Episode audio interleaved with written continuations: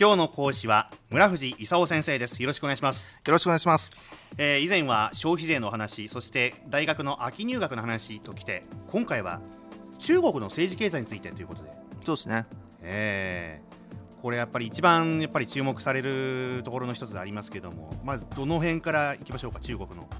まあ、ここ30年くらいねあの改革開放で中国が成長してると、えー、日本は成長しないんだけど中国が成長してると。い。うのがあの大変な話なんでね。これがあのどう変わりつつあるのかという話をちょっと最初にしたいと思います。はい、わかりました。でこの間あの、えー、3月の全人代っていうあの、えー、一番重要なことをまあ決める会議があるんですけど。日本の国会みたいなところですね。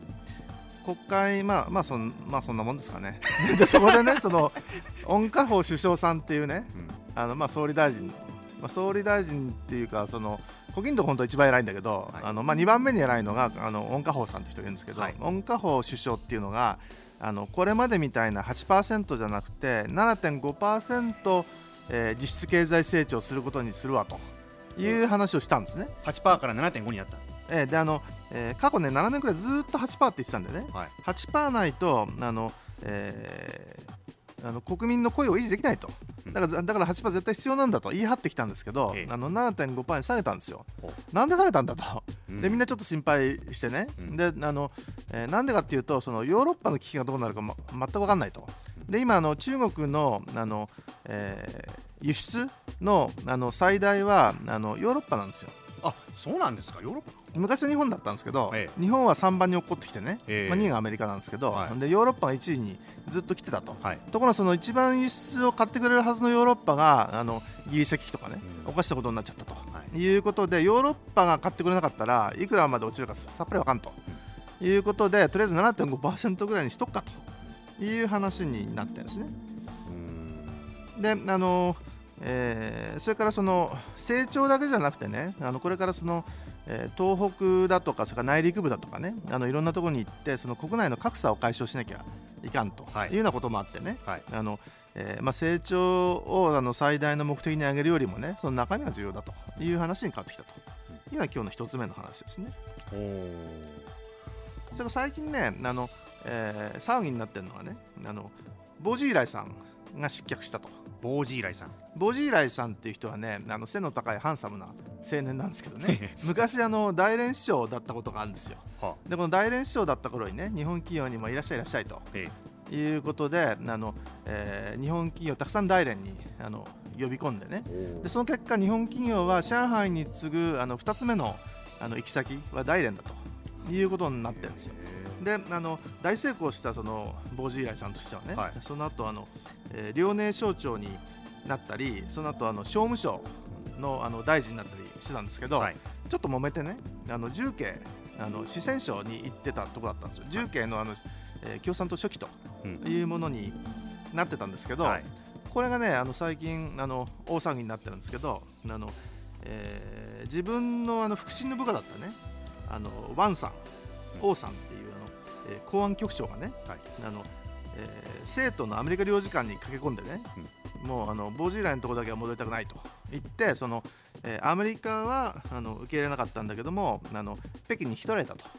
いう形でなんか部下がなんか逃げ逃げるって言って何が起こってんのと。そうです、ね、いうことでこう騒ぎになって、うん、あのお前いい加減にせよっていうんであの、えー、まああの共産党書記を解任されて失脚したと。で、うん、この人はねあの中国で一番偉いあの乗務員になる予定だった人でね、はい、結構あの中国マスコミとしては大騒ぎになってるんですよ、ええ、で今度もうすぐねあの今年の秋の共産党大会でね胡錦涛さんに代わって習近平という人がね、はい、あのトップに変わるということになって、習近平さんがあの大使党っていうねあのお父さんが偉かったというあの、えー、一派の人たちでボジーラさんもこの大使党なんでね。2世の集まりみたいな感じ。2世の集まりみたいな感じなんですけど元両方ともお父さんが元あの副首相ということでパパ偉かった人たちなんですけど。でこの人たちとそれからその胡錦涛さんなんか属するねあの厚生団っていうところがあの、えー、共産党の中では戦っててね、はい、でお互いに足引っ張り合ってると、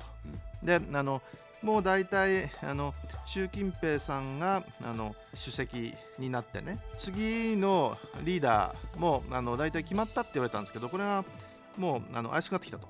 いうことであのナンバー2のあの首相が一体誰なのか、うん、あのさっぱり分からなくなってきたと。いう状況ですね、今。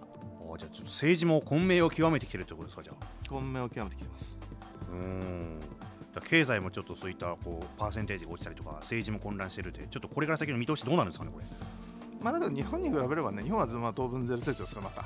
そうですね。よく考えたら8%から7.5って0.5下がったってでももともとダメって言ってもね去年だと9.2%ぐらい成長してますから、うん、でそういう意味じゃその7.5に下げてまたあの8とか9ぐらい成長するということにきっとなりますから、うん、あのダメって言ってもね、うん、なんか結構羨ましい成長続けてるという状況ですね。どうなっていくんだろうな。まあ、ざーっとこの中国の政治、経済、そしてちょっと見てきましたけども、ここでキーワードとしてまとめると何になるでしょうか、今回の話。あの最近話題はボージーライさん。ボージーライ。うん、あの私もね96年くらいにあの北京サミットっていうのをあのやりましてね、はい、でその頃ボージーラさんが出てきてみんないらっしゃいよと、まだ大連市長だったんで、うん、あの言ってたのを思い出しますよ、うん、あの当時私の勧めたペレグリンキャピタルっていうの証券会社があのマーガレット・サッチャーさんとかね海部元総理とか呼んであの北京でこれからまあ中国を東軍成長だみたいなこと言ってたんですけどね、うん、その頃その日本企業大好きだったボージーライさんが失脚しちゃったということでちょっとなんかあの、えー、昔を思い出してあの、えー、いろんな考えが湧き起こりますね。あボージーライこれキーワードです今日ね。わ、はい、かりました、えー、今朝は村内先生でした。ありがとうございました。ありがとうございました。スマートフォンを持ってる皆さんいいことをしています。ビビックは光だけじゃない。ソフトバンクのスマホも安くなる。2年間パケット代を毎月430円割引。スマホ BB 割 with ビビック